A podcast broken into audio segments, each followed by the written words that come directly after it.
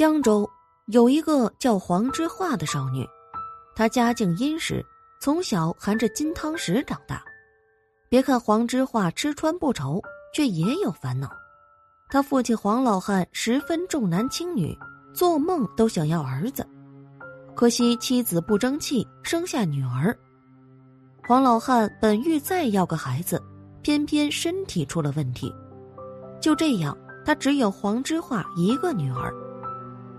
自打黄之化出生起，黄老汉就没给过女儿好脸色。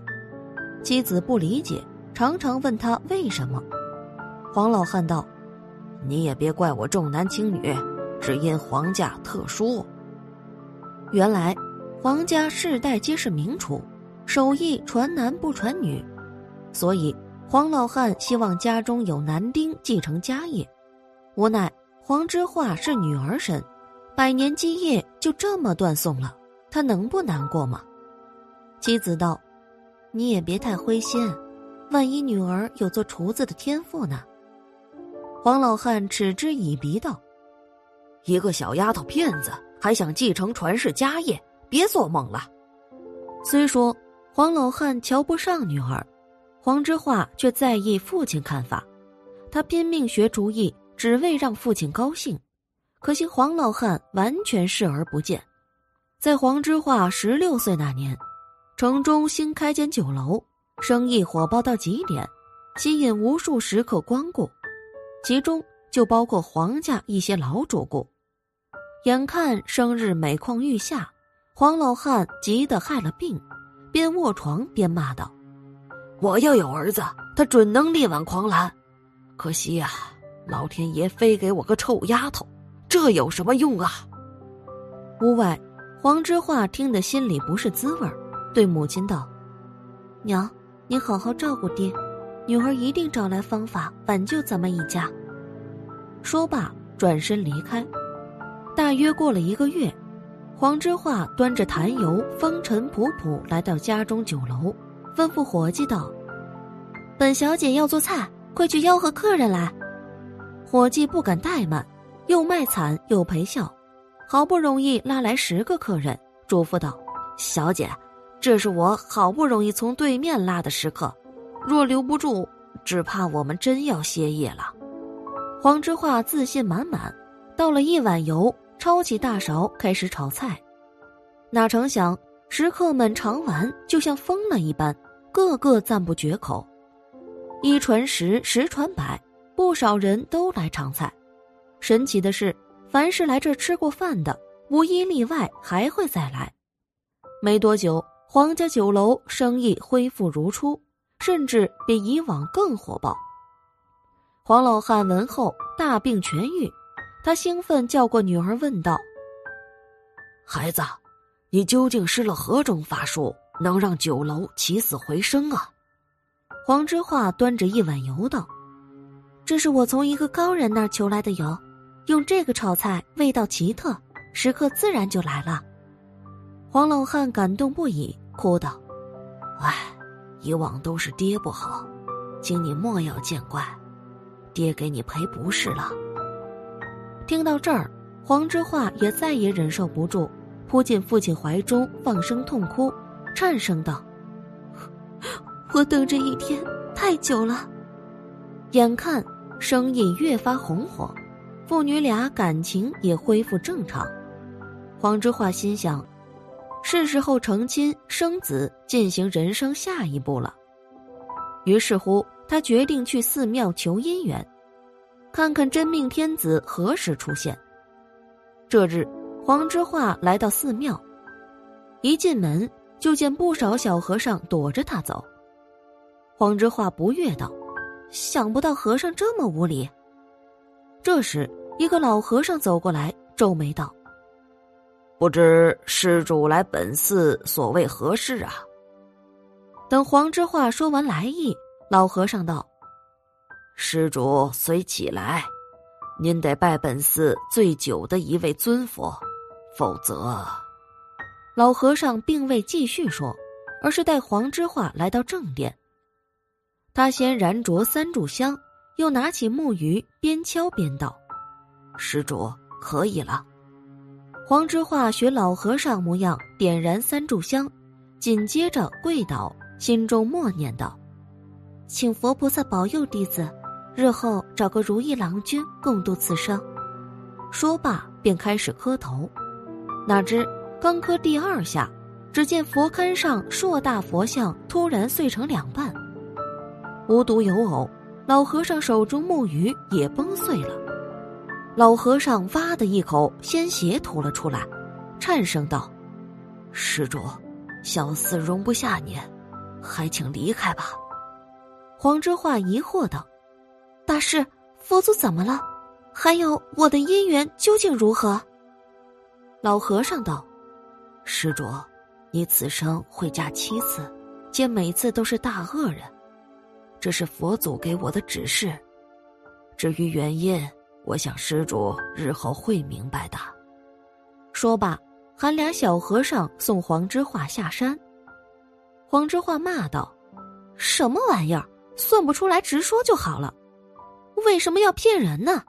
再说我做的事儿跟嫁几次有何关系？我还偏不嫁了。不过说是这么说，缘分到了，谁也挡不住。没多久。”黄老汉就为女儿介绍一个英俊潇洒的书生，黄之化被其容貌吸引，二人很快结为夫妻。哪知没多久便出了问题。书生性格极其傲慢，瞧不起身为厨娘的妻子。他考中进士后，便寄来一封休书。黄之化伤心欲绝，整日以泪洗面。三个月后。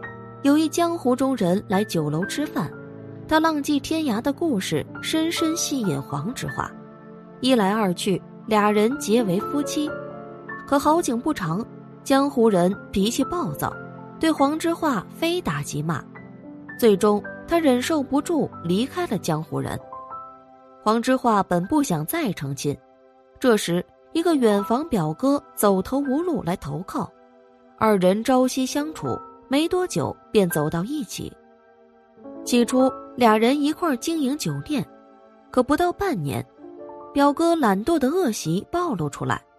他整日游手好闲，还被人忽悠去赌钱，欠下了不少银两。黄之化得知后火冒三丈，替他还完钱，二人就分开了。